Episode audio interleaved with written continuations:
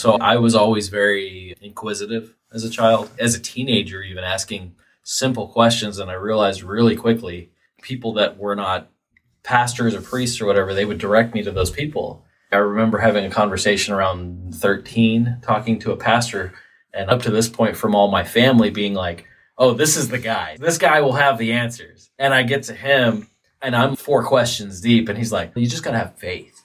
Right. And I'm like, but what is that?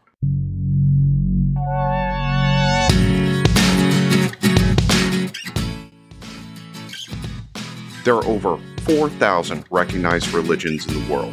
Which one are you leading? Why are you deconverting? Welcome to the Deconversion Podcast, where we explore the experiences and challenges of deconverting from religious faith.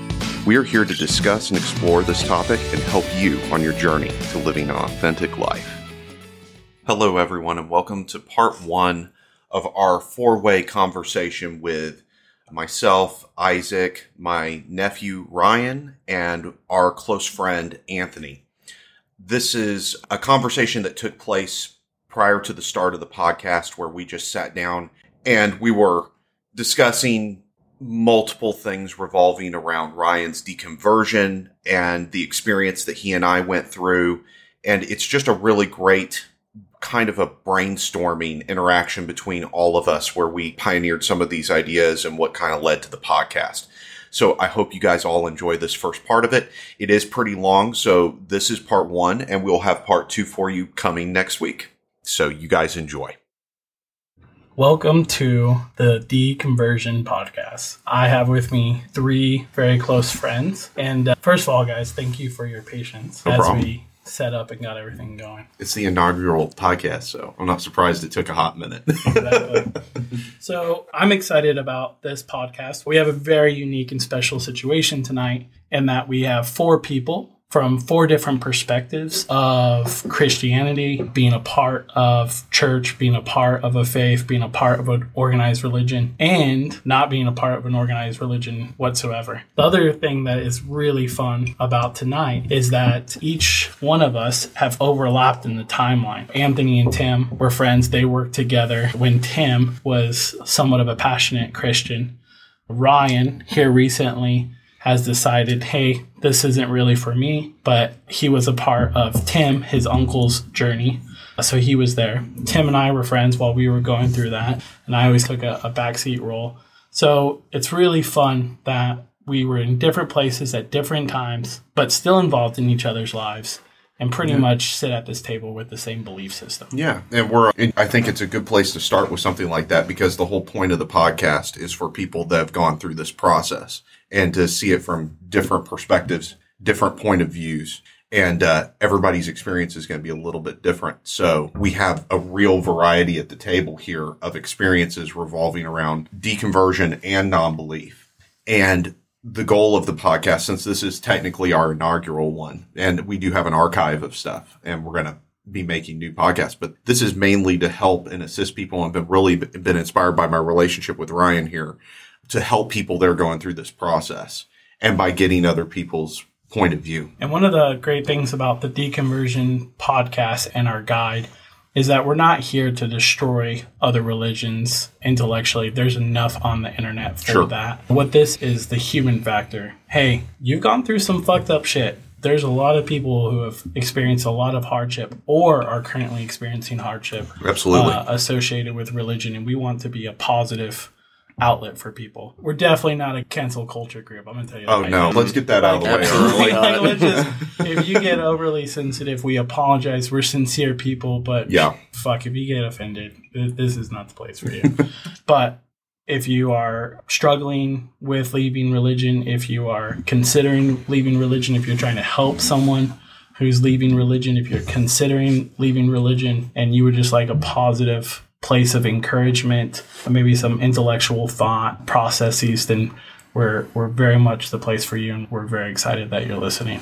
Absolutely. So let's. I think it would be beneficial for us to start on somewhat of a timeline, and then fill in the story.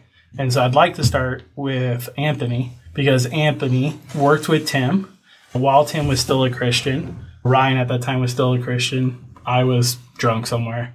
So let's start there. So, Anthony, tell us a little bit about yourself, your relationship with religion, and then walk us into your friendship with Tim. Okay. So I grew up in a small town, Kerrville, Texas. I was raised by my grandparents who, near as I can tell, were just religious adjacent. And they were really relaxed about all of it and just said, figure it out for yourself. You can go if you want to. And when I was real young, I went to the typical Sunday school for little kids where it's just, oh, here's Noah's Ark, color it. you Right. know, this is like seven and eight year old stuff and and it was Baptist. I remember that much. I never got officially baptized or anything like that. And I remember one time coming from the the coloring class because that's about all I remember from it into seeing the adults all sitting in the pews watching the pastor and I'm just like he sounds really angry and I just remember feeling really uncomfortable even watching what whatever was going on And what and what age was that? Maybe 10 Gotcha. not even that 8 9 something like that really young. So largely my childhood was just being like religious adjacent. And for me the biggest i guess spiritual question i ever had was uh, i was really connected to animals and things like that monkeys and chimpanzees and apes gorillas that kind of stuff when i was young and even having like a pet dog. And a lot of the groups i was around were just they questioned the concept of souls. Only humans have souls. Animals are just mindless beasts and things like that. I was just like that doesn't make any sense to me just looking at them. You can tell there's more going on behind the scenes than just that these are just mindless creatures. Especially when you look at gorillas and chimpanzees Oh, and yeah. you see how they work with their young or yeah. Mm-hmm. Yeah, exactly. So, like you said, you can definitely tell with animals at a young age. You're like, hey, I'm not completely bought into the whole concept. We're the we're the only creatures with soul. Was there anything else that kind of built upon? Yeah, so I was always very inquisitive as a child, as a teenager, even asking simple questions. And I realized really quickly people that were not pastors or priests or whatever, they would direct me to those people. I remember having a conversation around 13, talking to a pastor, and up to this point, from all my family being like, oh, this is the guy. This guy will have the answers. And I get to him, and I'm four questions deep, and he's like, you just got to have faith. Right. And I'm like, but what is that? What is faith? when Like- you talked to him, did you have anticipation or hope that he would have answers for you? I was pretty dubious at that point already because it seemed like nobody knew what the hell, even the basic questions like Questions. like what is a soul and how does it work and how are you so sure, certain that only we have souls? Like what makes you think animals don't and stuff just really surface level stuff about the idea of a soul in general and that just I was already doubting a lot of the ideas behind the scenes that I just was like it just doesn't sound right to me. And that's what's fascinating to me about this process. And Tim knows this. Mm-hmm. Every time we talk to someone new, it's an interesting, different perspective. Absolutely. Mm-hmm. The rope started untethering for you with the concept around the soul. Yeah. Different people for different reasons. And I just find that fascinating because you're the first one that we've heard. That that young too. Yeah, Yeah. that young and really got it from the soul perspective. So you talked to this guy, this pastor. He did not give sufficient answers. Where mm-hmm. did your journey go from there? Yeah, from that point, I largely just realized that it didn't have answers, and I just dabbled on my own. I looked at everything from like witchcraft books to astrology, and they and Buddhism, and it all sounded like interesting concepts, but I just didn't see really anything of substance in, in any of them. And this is like mid teen yeah, this is through throughout my teenage years. Nice. You were a pretty deep teenager. Yeah, I was really interested in this kind of stuff, and these were deep questions that it seemed like everybody had, and that just nobody had the answers. So it's like, I'm gonna find the answer. Right. That was And you said you were raised by your grandparents. yeah. What were their answers to these type of questions? Um, I didn't challenge them too deeply on a lot of this stuff. They were very just like hands off in the sense of beliefs and things. They just find your own way sure, for a lot of it. which isn't a bad strategy. I can segue that into telling my grandmother a few years ago that I was a Satanist. So. Oh. Well, let's, let's stay true to the timeline. Oh, sure, sure, sure. Uh, just for fun. For fun, Yeah. yeah. It's an interesting contrast compared to what Ryan and I went through Yeah. because submerged, we had the answer. We didn't need to go talk to anybody because we had already been spoon fed the answer to Yeah. all of this There's as we had grown up. So it wasn't even a question. And the fact that you got there and you were like, "Nah, I don't like these answers. I'm going to go do something.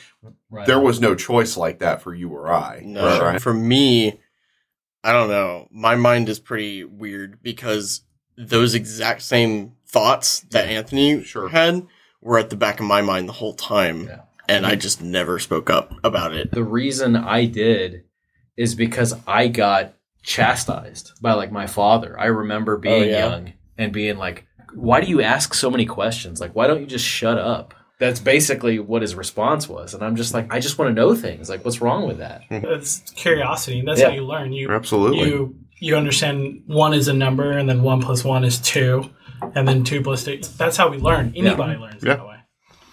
But I guess I just, I really quickly realized that the questions I was asking were challenging to Right. their preconceptions. and adults. Yeah, Did you did you have a visceral reaction from them? Did you have a very passive reaction? Yeah, it was met with hostility. I would say. Okay. Yeah, yeah. It it was apparent that it made un- people uncomfortable. The questions I was asking, and that was fascinating to me. That made me want to ask more questions. Yeah. I liked the hard questions because I liked seeing people's reactions. Correct me if I'm wrong. It sounds like you were pretty solidified in your beliefs, dug into it more, fascinated by it, somewhat became a student of it.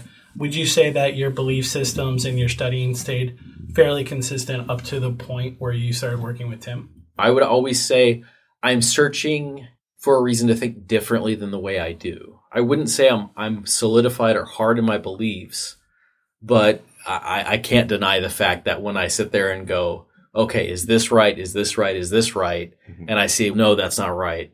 Of course, that solidifies my conceptions of, okay, I, I've got, I, I must be at least in the right ballpark of this must be Right. the right way of thinking, I guess. Well, and you're challenging your beliefs, which is a skill set that is very mm-hmm. beneficial that m- many people should try to practice if they can. So you go through this practice of evaluating your beliefs, trying to look for different answers, and you're right along there. And then you start working at Office Max with Tim. So let's talk about Yeah. that interaction. Yeah. So this is one of my favorite stories because Tim is pretty much my best friend, and I would have never guessed that starting out when I first met him. And the story basically goes: I was, gosh, what were we like, t- early twenties? Dude, we're old men now. 20s, I was early 22 or mid-twenties. 23 when I started Are in there. close to the same age? A little. I'm a little bit older than him. Little I'm older than me. 38 now, Mhm. so you're I'm 36. yeah, Yeah. So about two And years I'm, difference. I'm 33, about to be 34. Yeah. Like in a couple weeks. I Ryan? just turned 24 as of the 17th, so So we got a Alright. good spectrum. We- yeah, we got a From nice age. Yeah, to we- 38. and he's my boss at the time, or he's my the assistant manager of. Yeah, I was like the th- I think I was like third in line at that store at that time when I went in there. All right. And so I'm just on my lunch break eating, I don't know, probably some like a sandwich or something stupid I made at home because I wasn't, got to give a crap. But I'm just sitting there eating. He comes back and he's getting his lunch together. And I'm just sitting there spacing out, like going, gosh, I'm tired. I want to get home and probably play my video games or whatever is on my mind. I was so stupid in my 20s, but. Yeah. so I'm just sitting there doing my thing, and he just starts talking. And I, I, I can't remember. I wish I could remember exactly what he said, but it was something to the effect that a young Earth creationist would say something about evolution, or that that we're not apes, or something. The world's I- I only think- 6,000 years Yeah, old. yeah, I- that bet- was, that was it- I bet it was. I was, I was about- young Earth creationist. Yeah, I bet it was about young Yeah. Earth. That like the planet's only been around for six thousand years. All this evolution stuff's bullshit. whatever he said, I just remember my eyebrows going up and going, "Really? That's interesting." And I was like, "This guy's fucking nuts." I ain't saying a word to him. you just randomly brought that up. yeah, he, he totally Oh did. I wasn't God. talking to him. I was just doing my Well, thing. Tim Tim was raised to evangelize. Yeah. And that's what got he a little did. evangelist. Yeah. This is true. yeah, yeah. He started evangelizing to me. And I just remember the whole time I'm just like, that is so fascinating. Did, and you, did- did you say anything? Like, did you I didn't him? challenge him. So this is in my, in my early 20s. I really just was okay. I've figured out my path and I'm doing my thing. I hadn't really dove too deep into the challenging ideas aspect of this stuff yet. Sure. and I just remember just hearing his thoughts on this, and I would I probably asked him more. Why do you think that and stuff like that? Yeah, just, trying to- discovery questions. discovery. que- That's a Mhm. great yeah. But I think it's interesting that your technique at the time of handling that with me is a Yeah. technique that I'm talking about. I was like writing about it the other day Mhm. of that it's so much better to be passive and listen Mhm. and just be that way. And you are doing that with me. And that's like the position I've moved to these days and how I approach people. I tend to listen first before I start doing a lot of responses. And whereas the inverse of me was I just would walk into a room and start spitting this out all over the place. it's not very for me to effective. Picture you And- doing that. and did you was it strategic on your part to just ask questions and listen, or were you just was that just Um, natural? In, you know, so like, even going through like the Baptist church and stuff when I was a kid, I don't remember them being so hardline against like evolution and how old the earth is. They're probably they're old, right? Like they're similar to the Catholic Church. They're probably one of the earlier churches that came over. what was the big young Earth guy? Was it like Kent Hovind or something? What was his name? He's one of the bigger ones. Ken yeah. Ham. Ken Hovind. Ken Ham. He has Re- Noah's Ark thing. Yeah. Is he the one? Is he the one who got a who did jail time for? No, you're thinking Sexual of misconduct? that's You're different thinking one. of- That's Kent uh, Hovind. That's yeah. recent. Yeah, Yeah, that's that's Hovind. Kent Hovind. Yeah, Yeah, yeah. Kent Hovind's the guy that I was that was preached on our throat Yikes. at the Assemblies of God. Oosh, that's not even. a I'm so good- sorry. That's not even a good role model to have given to you. He was having a good time and nobody But- knew about it. No Yeah, kidding. I, I, I would honestly say at that age, I was more. My response to Tim then was more was more aversion. Honestly, it was like, whoa. Yeah. yeah. Yeah. hmm Do you guys by any chance remember the first conversation where there was friction or Oh, maybe the timeline? I perfect example. So this is we we had disconnected because I had quit. Yeah. That's a story for another Yeah, time. that, that's a story. Too. That's a- I had, I had quit working due to differences. We'll just say that. yeah. We re-engaged at the beginnings of your deconversion. Yeah, I would say. absolutely. We'd start playing D and D. Yeah, we had started playing D and D, and I remember you were trying to be, you were interested in FBI becoming like a. Yeah, I was still in school, studying. like it, you were looking at crime scene investigations. If I Yeah, remember. I was in my my criminal investigations Uh-huh. class, and it was I was absorbed in it. and I knew when I because I just ca- I think I came over. I don't remember how exactly. We yeah, we were just hanging out. He he gave me a rundown of what he was going through educationally. And I knew he was looking at like criminal investigations and law enforcement, and I knew the kind of th- thought processes that go behind that about evidentiary and fact basis and things like that. and you have a degree that correlates in that a, Eh, little bit. ish. right? I have a bachelor's in industrial organizational psychology, which is just fancy way of saying workplace psych. Gotcha. But I was always fascinated in psychology, and and I knew from because because I did. I grew up with an interest in. I was thinking about becoming a uh, CSI, crime scene investigator, like blood splatter and following the trail of evidence and things like. So I knew the concepts, and I remember him telling me about it, and I was just like. You got to be careful with that stuff, man, because it changes how you see things. And if you start applying those concepts to your life, you're going to start to see that maybe the way things isn't necessarily right. If you start following the evidence where it leads instead of starting with the conclusion and working backwards, and I and it just ki- I kind of gave him a warning, but I was kind of just It's like a little foreshadowing. yeah. Well, bit. I've spoken about that before in some of our previous podcasts and and like in the writing that I'm talking about is that one of the first stepping stones for me was I have this huge interest in criminology. I still do, even though I don't practice it. But uh, that was a commonality between us because we were excited. We were talking about that stuff. I was showing you my textbooks and what I was going through at the time. And we were having all these conversations. And I really do point that out. That was like one of the first stepping stones because it's like, if it's good enough to think in this process with something that is important as a crime scene investigation where people's lives hang in the balance, justice to a certain extent hangs in the balance of it being done properly.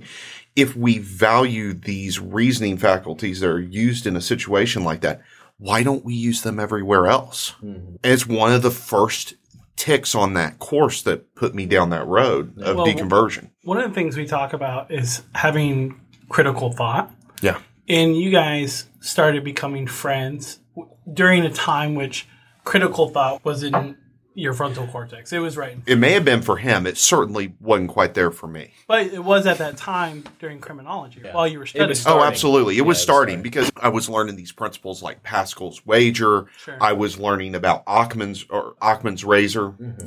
These things that they teach you in criminology. was this a commonality? Was this Shared like something interest. that Shared interest, yeah. shared interest that kind of Yeah, I remember him opening the textbook and here's this victim with a shotgun wound, and then did he do it to himself or? and I'm just yeah, like, how do you, this is awesome! How do we Like, figure this out? Yeah. They were. I was in the middle of like work studies where they would be like that. They would give you like a. They give you a case study and it would break down all the stuff in this house, what evidence had been thing, and they would ask mm-hmm. you to create propositions as to what happened Yeah. at the crime scene. And I love that stuff. It's awesome. It's like puzzle solving. Yeah. It's why everyone's so fascinated with uh, True stuff crime right now. Yeah, it's exactly the This same is thing. Before then, Well, so. so. I find something very interesting is you guys work together. You had your exodus from Office Max, and then you guys became friends and, and started this, found this commonality, you know, found this rapport. Do you think that if y'all reconnected and started communicating with each other when you were not in the beginning of that critical thought process, when you were pretty deep into your religious beliefs, do you think you guys would be friends? speaking from my perspective, probably not. There, there are some limitations that were present. I don't like to think of the fact that when I was younger, that I would X people out of my life because they didn't believe exactly the same way that I did. But you can't say that you didn't do that a little bit. yeah. Sure. Uh, Ryan's over here nodding at me. He's Mhm. like, Right, yeah. like- was that Yeah. an experience for you or at least people in your circle? Yeah, I didn't really.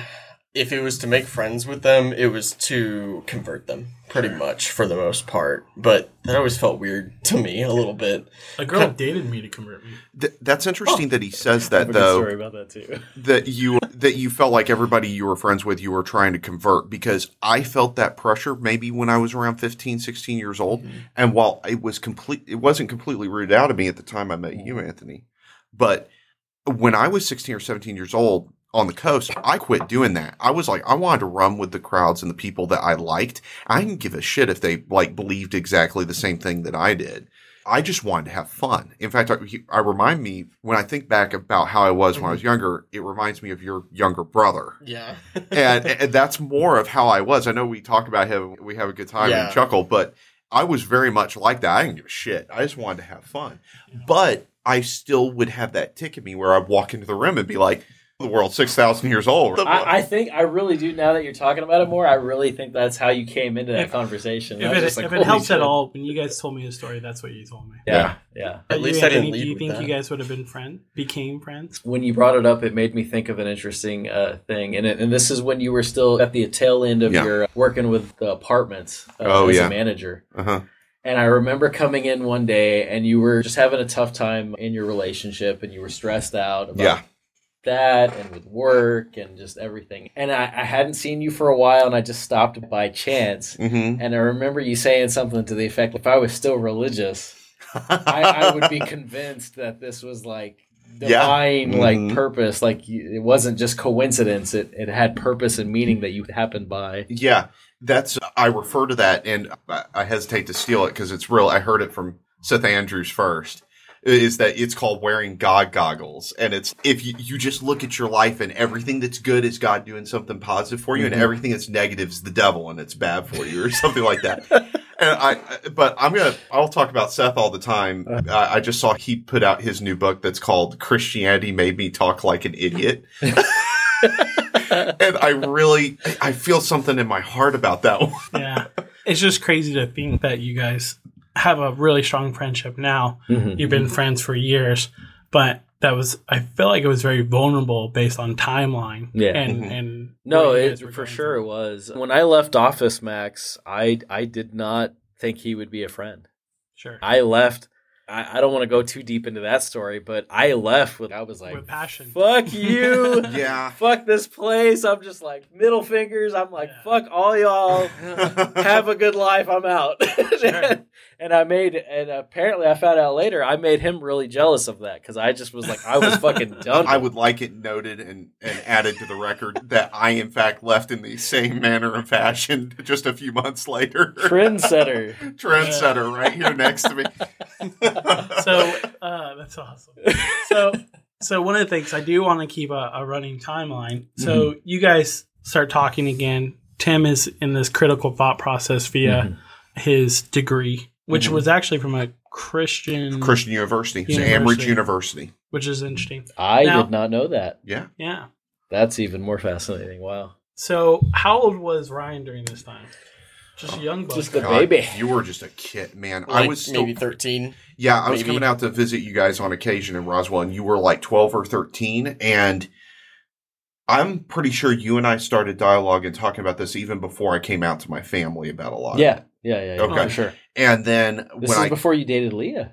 oh, yeah, Yeah. way, Way before, before. that. Yeah. Yeah. Yeah. I came out and you had the series of repercussions that everybody's going to deal with something when they choose to do that. But uh, but he was very young and I remember I've had a really good relationship with his mom. Was a little bumpy there early on. sure. A lot of I yeah, Let's get into that. sure. So following our timeline, Mhm. you guys started working together, and then you left Office Max.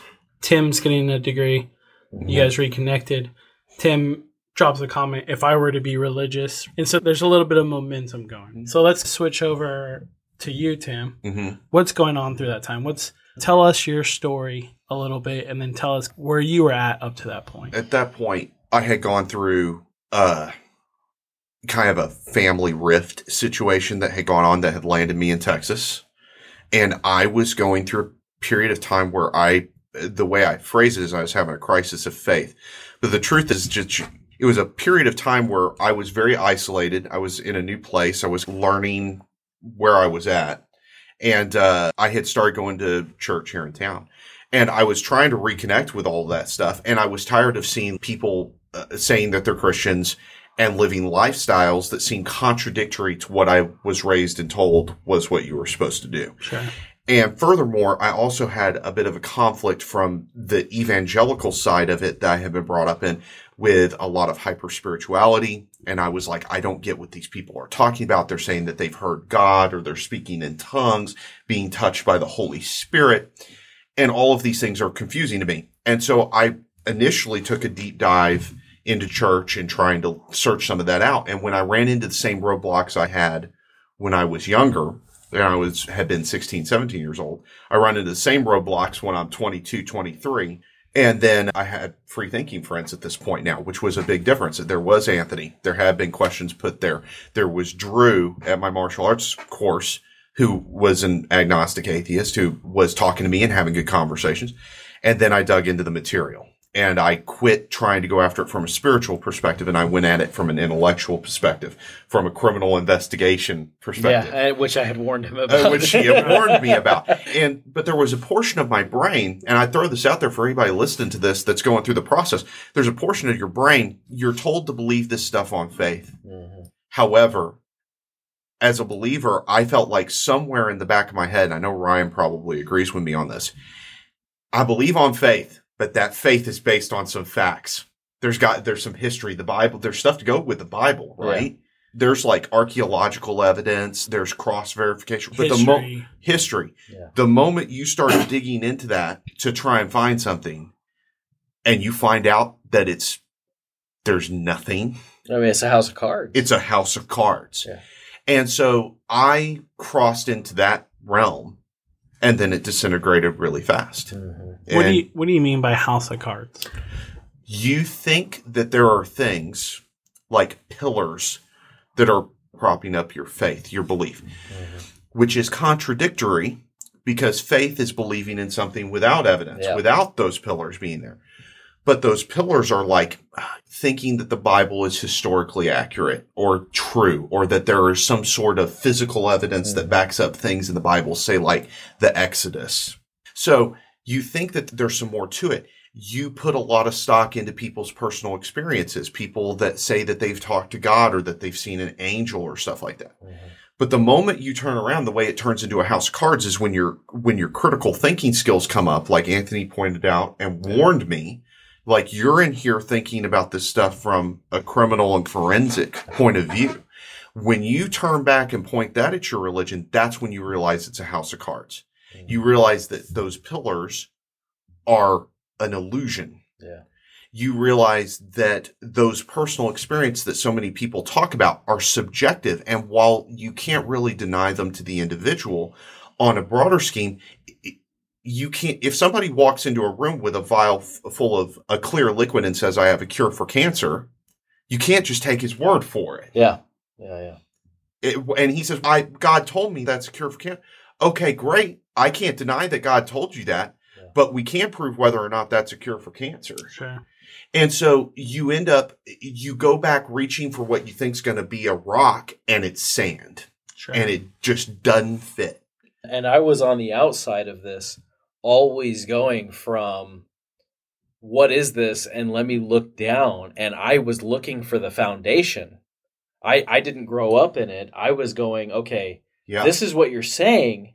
What is that based on? And I because everyone around me told me that it's there. So I'm trying to ask these hard questions to get to the foundation and nobody could lead me that way. So I was just like it's so great that you say Well, it that way. Yeah. Because I'd like to say something on that is that because this is something Anthony and I to this day continue to communicate back and forth on a little bit, which is the difference between having grown up questioning things like this and us, Ryan, growing up mm-hmm. in it. Your sensation was always of one of, I got to get to this foundation. I'm so curious. I want to Yeah, know yeah, what yeah. this is. It's so fascinating. And that's such a pure and good place to come from. For us, Mhm. it felt like we already had the foundation. Yeah. And this goes to, to to starting from a point of I have the answer versus I'm looking for the answer. Yeah. yeah. But if you will imagine or imagine yourself in this position, imagine you thinking that you had that bedrock And that's and how comfortable that would make and that's you. honestly so hard because I've Never like felt had that way. Yeah. And that's where I think it's hard to communicate sometimes. It There's is. a disconnect Yeah. because we felt like that we had that foundation Yeah. and it was so it made you feel secure, didn't it, Ryan? Like Yeah. having the foundation. Yeah, for sure. And then we go looking at that house of cards, Yeah. and that foundation cracks and disintegrates, and then it leaves you standing there going. It makes you feel lost. yeah. Well- it makes you feel lost. Ryan, did you have a similar experience where there pillars uh, of your faith or a foundation of your faith that you felt like was solid rock that turned into sand? Yeah, I I didn't grow up with anyone really questioning my beliefs, or, ch- or I should say, challenging my beliefs. I really didn't do that.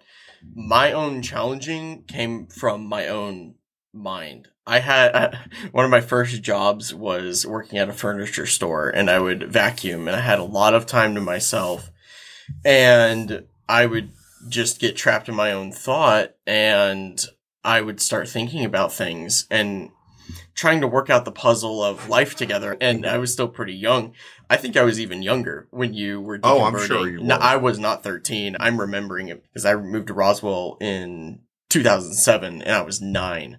And if you were questioning things then, then I was only like Yeah, 10, 11. Yeah. yeah. And I wasn't allowed young? to talk about it with them because Sure. they were Yeah. little. My sister and I were having conversations, less productive than today, I would say, but we were working things out Sure. and both made mistakes in that respect. But uh, she kind of laid a pretty firm barrier, and I can understand that. She's their parent, you know, Right. and they're little kids. That's her call. And then our stuff didn't come up until way later, and you were an adult. You respected Right. that boundary really well. There were only like, no, like one time when we talked about it. I remember briefly. that. Yeah, We're playing You- Xbox you and Benny. 360. We're Yeah. playing Skyrim at your house. It just so come awesome. out. This is maybe a, a little after 2011 Yeah. because that's when Skyrim came You out. came at you came at me hard. I remember. yeah, I was. I had a few questions, and at that point, like I, I felt firm in my beliefs when I was Well, talking to when Tim. when did you find out that your uncle did not believe in God anymore? So I was hearing the secondhand conversations from my mom. Sure. I had known that you had deconverted, and at that point, we were getting really involved in church. Hmm I just knew that Tim had fallen away, and it was due to his karate instructor, and all this stuff Yeah. was happening. He definitely had a bigger influence than I ever did. Oh, certainly. Yeah, He, yeah. he's going to be on the podcast just so everybody knows. I'm going to talk to him about it. I'm the Drew newest. will be on. I'm the newest unbeliever. But yeah, that's where I was in all Sure. that. Just hearing the aftermath of the conversations. My mom would have conversations with me, and I remember agreeing with her a lot. And I'm like, I gotta Yeah. ask. I'm curious about this. Did she seem angry about the fact, or A was little it like bit. disappointment, or a what- little what- bit. She was sad for her brother. Okay. The her beliefs at the time Yeah. were he's gonna go to hell. For, Sure. To my understanding, that is not her beliefs anymore, but that was her beliefs at the time, and I agreed with her. Yeah. just because I was young. Sure, that was sure. the environment. impressionable. You know? Yeah, and yeah, You want exactly. to please your mother, and you're like, obviously, what's up, right? Yeah, I get exactly. it. I get it. I get it. I know the truth. yeah. Golly, the conceitedness of that. Of, I wouldn't even say that shit now. Yeah, And to imagine I don't know shit now. a 12 year old going, I've got it all figured out. Well, I've, I've made that analogy here in, in several times. It's like uh, living in Kerrville. It's for people who are listening and going through this process. One of the hard things I spoke a second ago about feeling like your foundation gets cracked yeah. and it goes away and you have to find this new kind of uh, place. That place for me is very much, it's like you, it's constantly searching for a new answer Yeah. and trying to find those answers through good decision making and good analysis.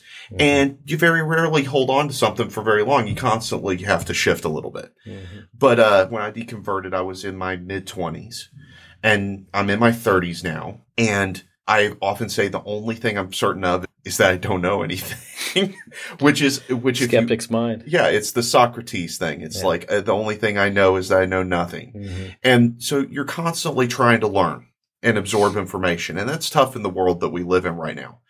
But if that's where I've landed, the real difficult thing is when you run across the 18 year old churchgoer here that's into a real hard wing conservative church that wanders up to you who has got it all figured out. And I'm like, really? Fuck them, dude. Show them, show them that they don't know a goddamn thing because the answers to those things that they're Uh, certain well, of. Well, uh, but it, that in of itself, that is a gut flinch reaction for yeah, it. yeah, But yeah, yeah. remember, that wasn't your approach with me. No, it wasn't. So that's not my approach with them, even though I'm like, I think I got what you're struggling with here figured out. but and so there is an urge. I think people who are deconverting that are learning some of these arguments, if you've made a made a cursory read through the God Delusion or some of these, or watch Matt Dillahunty, you're going to get armed really fast Mhm. with argument that is really simple and it's very cutting. And you want to be a little bit careful with your application.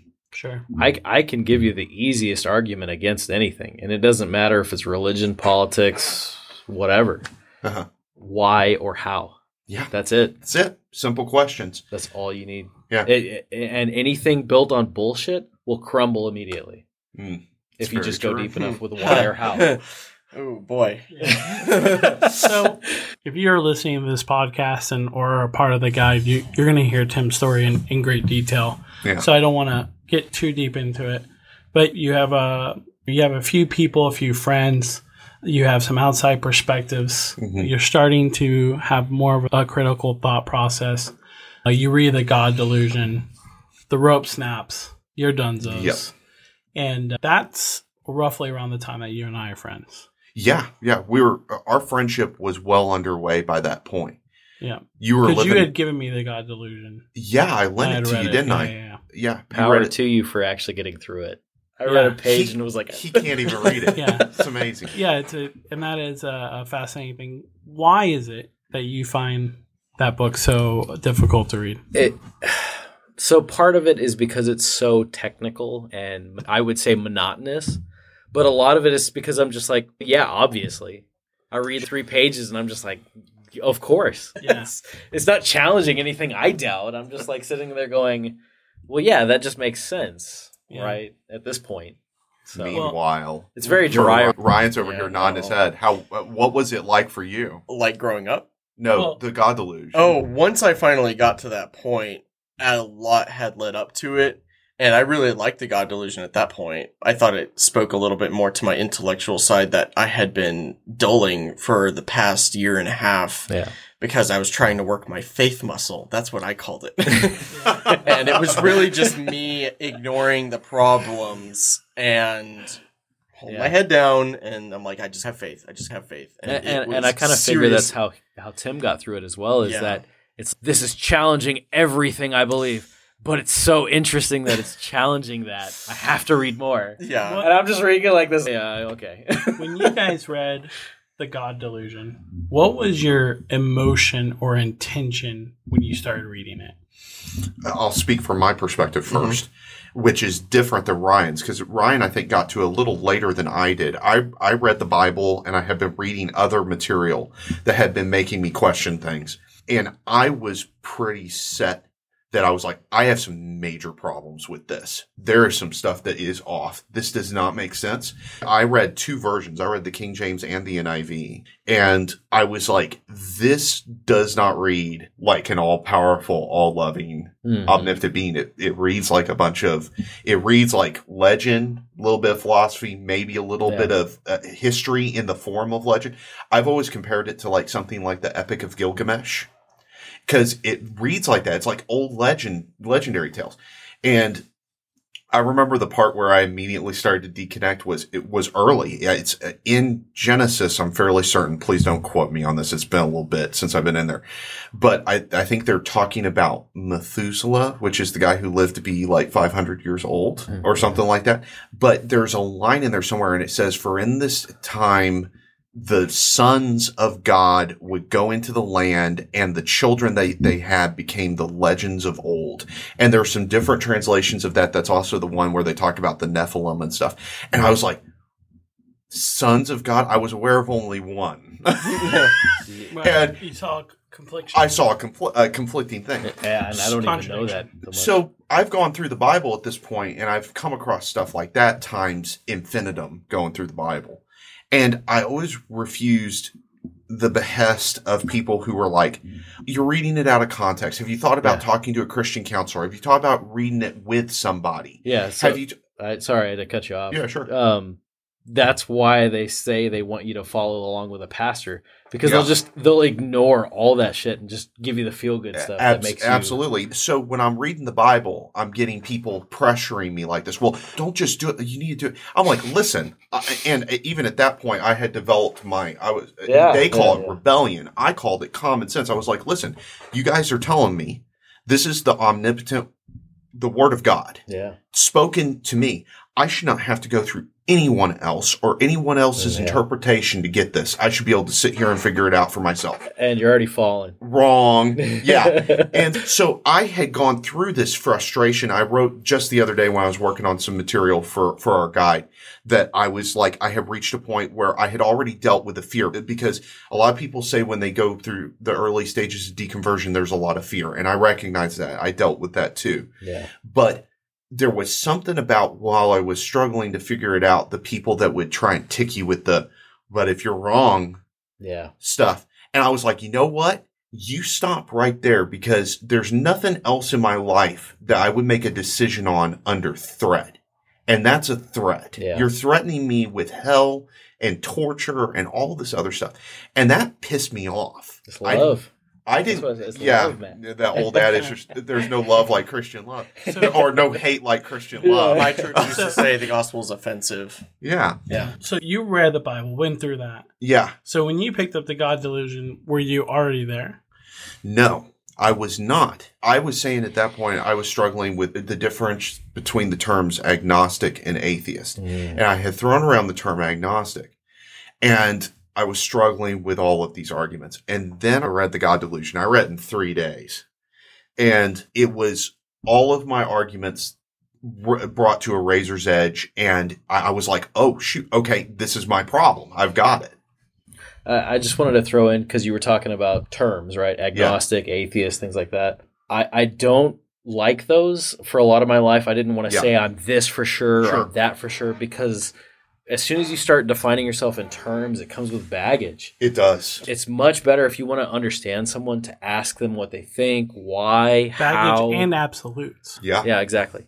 if I'm going off of definitional by the book terms, I would say I'm an agnostic atheist, but I would also say I'm a Satanist.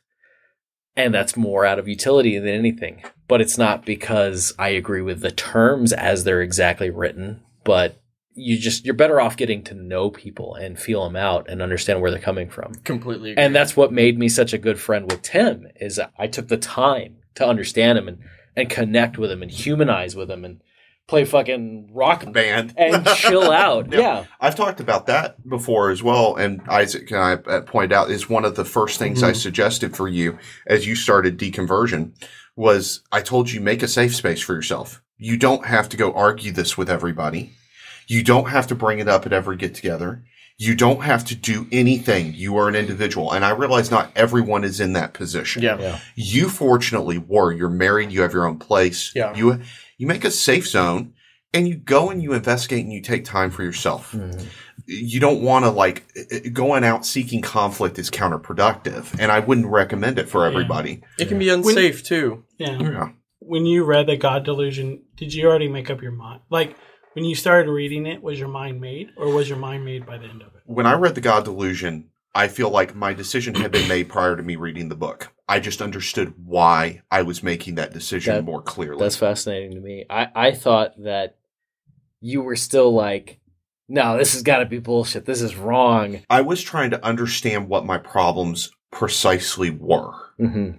and to hear him articulate those problems clearly. And I've said this before is like, we talked a minute ago about you and I were constantly searching for the bedrock. We're, Yeah. we're trying to find better answers. And we get some pretty good answers here and there. It's like you also have said, I'm pretty confident with my decision making process. It, it could change, Mhm. but I'm pretty confident with what I use. Yeah. And so this was one of those instances where I read that material and then understood my arguments and what my problems are with religion. It became very clear to me. It wasn't like that was a stopping point and it was like, oh, I'll never look at this again. It was just like, I have never heard an argument that would counteract what I read in that book that would convince me otherwise Yeah. so far.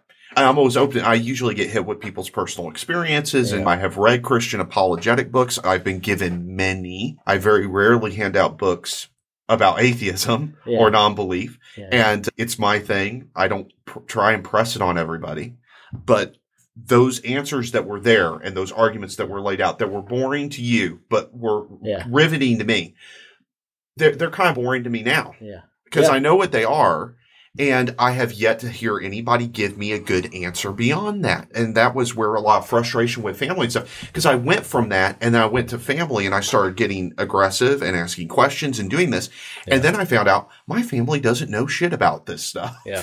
So Ryan, where were you at when you read the God Delusion? I was long down the road at that point. I had a lifetime of Christian upbringing and questioning things myself. Like I said, I worked in a furniture store and I, for the most part, worked by myself a lot, just cleaning up and stuff. But I would spend a lot of time just thinking to myself. And I remember the question popping up in my mind as to why God had made us at all in the first place if he knew all this suffering and horribleness was going to happen. Why even bother? It seemed like such a big deal to create us knowing we would do what we would do. And then only to have your one and only son show up years later, thousands of years later to save all of us. And then he would come back again another day. It seems very, it seemed very, imp- not very productive to me. Why not maybe just forgive everybody? Why have all this suffering? And How old were you at this time? that question popped into my mind when I was maybe 13, So, you, Jeez, that is four, early. 14. so and at 13, you're already questioning Yeah. how things connect yeah, within the religion. yeah. Okay.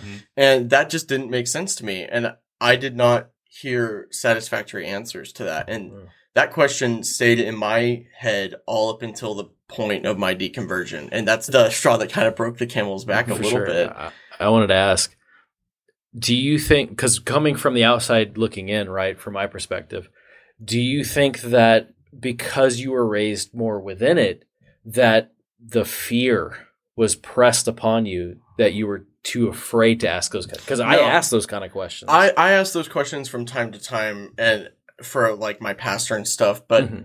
I didn't really get a satisfactory answer. And then whenever I would bring it up, it was just weird. Like, why are you questioning why Did- God made us? Did you feel threatened by the I didn't feel threatened. It just felt in, not satisfactory. Okay. And so I just kind of kept a lot of questions to myself from Right. there on out. I did Christian apologetics through high school, my junior and sophomore year. And I felt like that gave me answers and it helped a little bit, but I had felt struggle with faith all my life. It was so Yeah. hard. I had these two conflicting personalities of Sure. like, I want to be really intellectual. I want to think this through. But there was also that questioning and I was afraid of my own questioning. Mhm. And I, it's not that I didn't feel welcome to go ask questions. It's just I felt like they would be unsatisfactory answers. So you had the idea that you already knew that That I was having problems. Yeah. that you weren't going to get the the answer that actually resolved the conflict. There was something wrong with you. Yeah, I- the other way around. You internalized. Exactly. yeah. That was it. Did you believe in God when you read the God Delusion? No, at that point I did not. No. Gotcha. And I, I thought it was a good book and I don't think it's the end all to end all. I think there's a lot of other stuff out there and I think there's a lot I've been through in my own process and me deconverting it was a very painful process. I it was probably it was way more painful than any of you guys because I really wanted it to be true. I really wanted to believe it. And it the it was early 2020 and I was transitioning jobs and This there was is recent. I didn't realize how recent Yeah. this was. Yeah. and I was done talking to people at Yeah. that point. I was Yeah. pretty much done. I'm like, I need to Well, speak to for- the big man. For our listeners, yeah. let's bridge the timeline. Okay. Sure. and then we're going to dig deep into Okay. your story because Sounds it's the good. most relevant. So at this point, to to run the the viewers back through the timeline, Anthony talked about his childhood, yeah.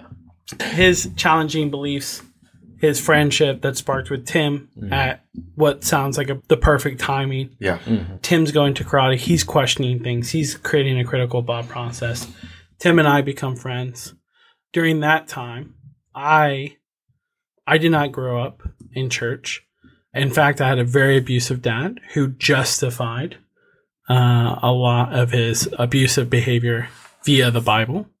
Uh, so there was already an element of disdain there for me. Mhm. But we left and we left my dad and snuck away or ran away to Colorado. And I, I'd like to dig into that at some point because I think you and me can relate in Sure. a lot of ways. yeah, yeah, Yeah. Oh, that sounds Awesome. perfect. Good. So so we left just a, a split thing. And then I got involved with the church, but I was craving love. I was craving Yeah. uh, a father figure. The Mm. youth pastor's like husband was there for me, and and then it became an outlet to help people. Which right now in my career, in my life, it's about helping people, it's developing people. I work with foster care kids and all this stuff. So it appealed to me, and I wanted to be a youth pastor. I quickly got kicked out of church because I Challenged it. yeah, I had a lot of authority issues to begin with. Sprinkle that in with I was a pretty intelligent kid. I I didn't last long. So when Tim and I spoke, and Tim's going through this and he's giving me the God delusion, I know I was very much devil's advocate. Mhm. Not so much because I was a hardcore Christian or, or I really was just because I like to push Tim a little bit. You were great for me to cut my teeth on because Yeah. you would question it all the right ways where I'd just be like, I had those arguments so ready and razor sharp because I've been reading and listening and talking with The you. and I was militant, like, angry I was, atheist. Yeah, I was the evangelical atheist at the time, and I was like, cut, this, cut this guy down. I- at that time, when you were going through that, yeah, I just wanted to be a good friend. yeah, I You know, appreciate I, it. just wanted to be a good friend. I just wanted to be there for you. And I was just trying to survive. Mhm. I was running a restaurant.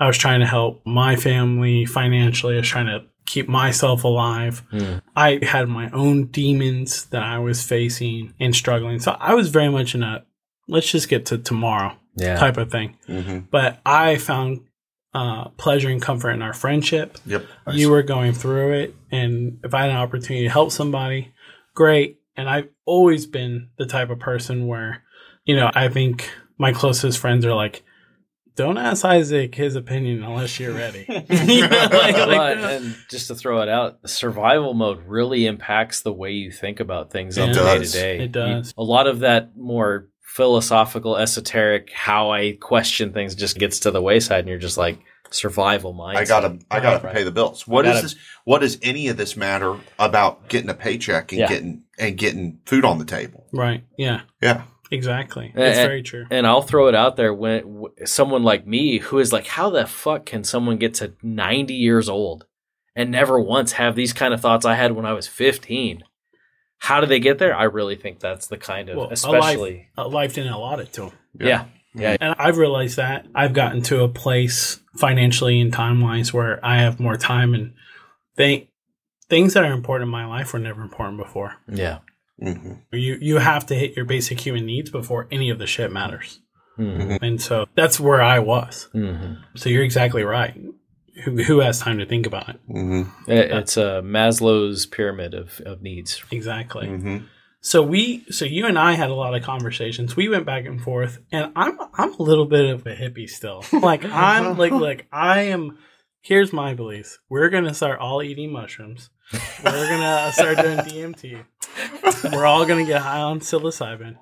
We are going to see and understand what love is in different colors and sounds. Like we're gonna taste the colors, people. That's how. That's what's gonna happen. And we're all gonna fall in love. We're gonna love our planet. We're gonna stop eating animals, and we are just going to get our shit together. And then I'm gonna die, and then I'm gonna secrete a huge amount of DMT, and then my energy is gonna go into the plants, and then I'm gonna come back and live this life over again. That's where I'm at. And uh, for anybody Reincarnation. maybe I, I don't know. I like some of the stuff around it, but Hey, it's more And entertaining listen- than some of the other stuff. and I will be starting my own cult shortly. But but no, but uh, on a more serious note, it's definitely just something where I'm like, let's have fun with it, and and it's very much of why are we here? What's going on? I've definitely jumped onto the fascination of hallucinogenics and, and mushrooms. It's like you guys, like, what's the truth? Yeah, Yeah. what's fun is that in a way you're rebelling against the system just by having indep- it's called independent thought. It's a, so some of that could be true, some of it's not true, whatever. But having independent thought and being free thinkers, Yeah. which it, I really love, still love the term free thinker, as opposed to just running around being I'm an atheist or an agnostic or an Yeah. anti, you know, whatever the label thing. Free Mhm. thinker is really laid back. It's still a label, but it's more of what I feel like I've landed at, which is I told You, you should be able to entertain any idea at any time. And I be should be able to imagine. Gee willikers, what is it like to imagine if I was a Nazi? As horrible as that throwing Yeah, labels at out. least you have the freedom to. Well, And- and- that free thought. And it's one of those how and why, and it very quickly disintegrates into why that's wrong, why that's immoral, Yeah, Yeah. where the problems? We'll leave it. We'll why that's not a right way to. to do that. And so Tim and I were friends. Yeah. And so I was very much devil's advocate, pushing back, enjoyed getting them rough. I, I think you and me are going to get along great. I love being devil's advocate. Uh, That's my favorite thing to do in the um, world. I mostly had a drink in my hand Oh, uh, you always had a drink in your hand. Let's be fair here. during Oh that my time God. of my life. Yes, I, I've changed since then. But uh, one of the things that stuck out the absolute most to me was that I was Tim's friend before and after he told his family Mhm. that he didn't believe in God anymore.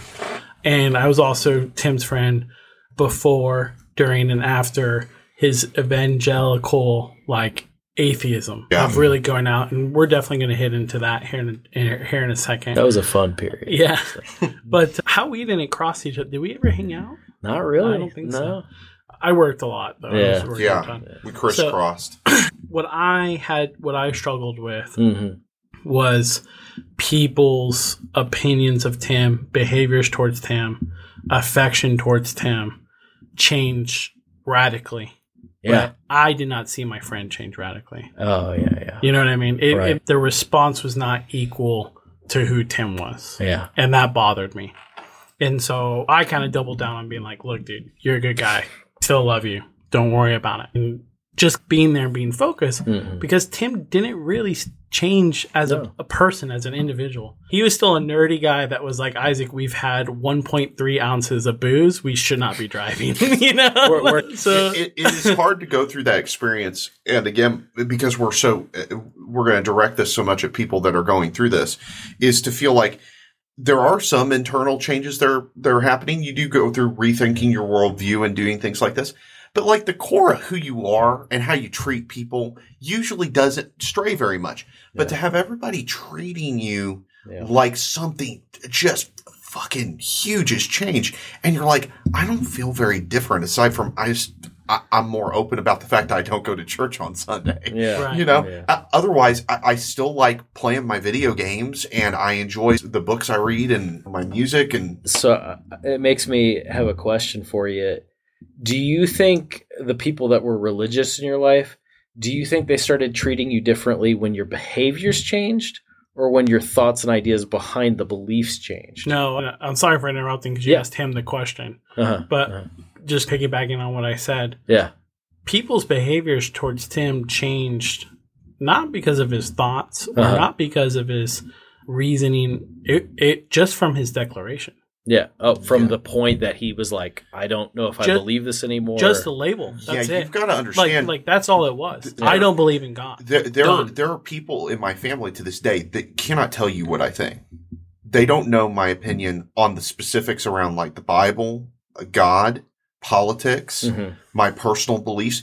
Uh, cl- close family members that I would consider that I was close with, particularly like my mom or my father, is a whole different animal to address. Mhm. But I can guarantee, and and then you go out into distant family like my brother, my sister in law, yeah. and they don't know me well enough. And they, if like, there's a great thing I like to do with this, and this is why your mom's going to be on this podcast, is that Melissa, his Ryan's mom, is the person I've remained the closest with. Uh-huh. And I tell her to this day that one of the reasons I really value our relationship is that she is one of the few family members that's doing what you're talking about. Mhm. She's talked to me enough and had enough dialogue with me that she understands the thought processes that are behind the reason I left some of these beliefs. Yeah. For other people, it's just Tim's not Christian anymore. Why? Oh, because he's angry at God and he wants to be an independent person and he, he wants to be his own God. There's the- all this rhetoric. I pride myself on my relationship with her because a lot of people say, Oh, I believe in God because I had a personal encounter with Jesus. yeah.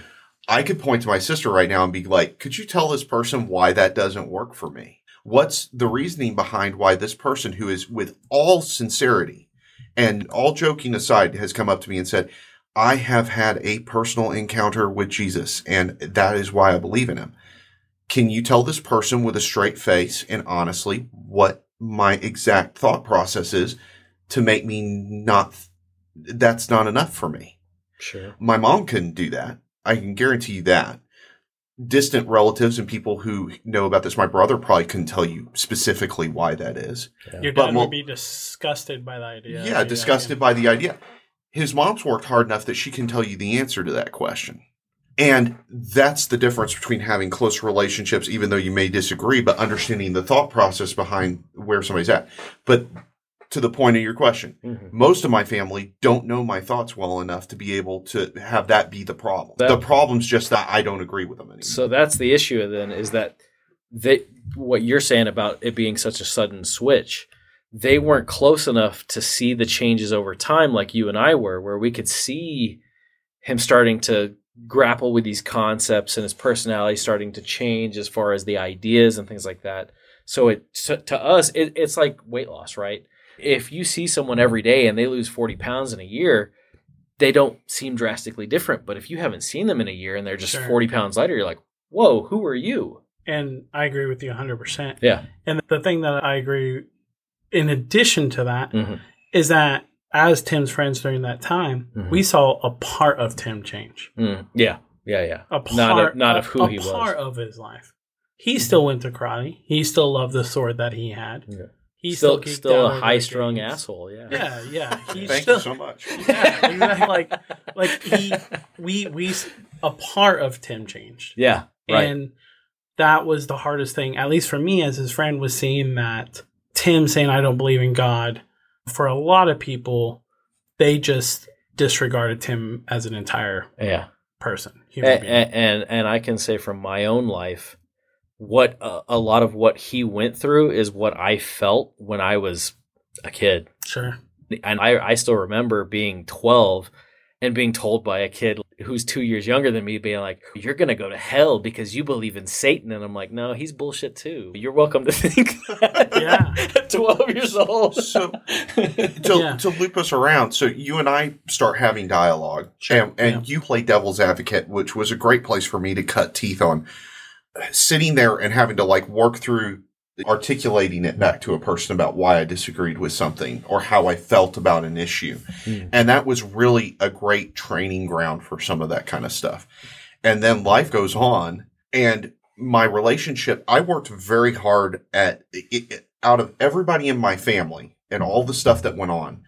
And I'd like to say I've got reasonable relationships with everybody. We just had family dinner last night. It was fine. It was fine. We mainly didn't discuss any of this stuff. And I call it a win if we can all get together and have a good time and, and cruise through with political differences, with religious differences. It's all great. In the background, it can be difficult some of the time. But uh, I say all that to loop around to I'm going through this process and I was still working very hard to have a good relationship with both of my nephews and my sister and my brother-in-law because that was the side of the family I was closest with. Even though my brother lives here and I, I love his company and this kind of stuff, he's always been in kind of his own little world. Your mom and your dad and you guys were my, I go visit you guys for on holidays. I wanted to go have fun with you and Oh, I was you- scared you- I was going to lose some of that. You adored your nephews. yeah, All right. So, Tim, we're going to get into the family dynamic sure. because it's very powerful that Ryan is here. hmm Um, probably one of the key motivating ideas behind the podcast and doing the guide. yeah, Yeah. because I tried to talk you into it, and we we had a hard time getting traction. But Yeah. but Ryan talking to you. Yeah. But okay, so we're for the listeners. We've gone through Anthony's story a little bit. He's friends with Tim. Tim's in the process of telling people I don't believe in God anymore. I'm just looking for a good time in the back burner, but asking very intellectual questions and playing very much heartfelt and genuine devil's advocate. And then during this time period, one of the most I just remember one of the most difficult things that you dealt with was the fear and, anxiety about your relationship with your sister and your nephews. And if that would be taken away because you genuinely loved and cared for your nephews and that was not a relationship you wanted to see get strained. So, if you don't mind, tell us a little bit about what happened when you told people you didn't believe in God anymore Mhm. and then let's talk about you and Melissa, and then translates to Sure. to Ryan. Sure. Tim's conversion was went through the questioning process, read books, a lot of introspection and going over stuff. And then you get I got to the point where it was like "Eh, either tell people this or you don't. And then and I was concerned. I did not I didn't know what would happen. I was leaning on the side of I thought my family would look a little bit closer at what I was talking about. Naive as that may be. Yeah. I see you shaking your head. I was like, yeah, it, as naive as it was, as I was like, Uh-huh. I'm a member of the family. Maybe they're going to l- listen or look at some of this stuff. But as I slow rolled it out, I didn't just drop a Facebook post. I talked to people about stuff. I said agnostic a lot before I said atheist. I had ideal things in my head, like, oh, hey, I hope this will work out. But I was optimistic. And then as I slow rolled that out, I realized how little they actually knew mm. about any of the stuff I was talking about. They didn't know any of these arguments. Yeah. They did not have a robust knowledge of their own book, if you will.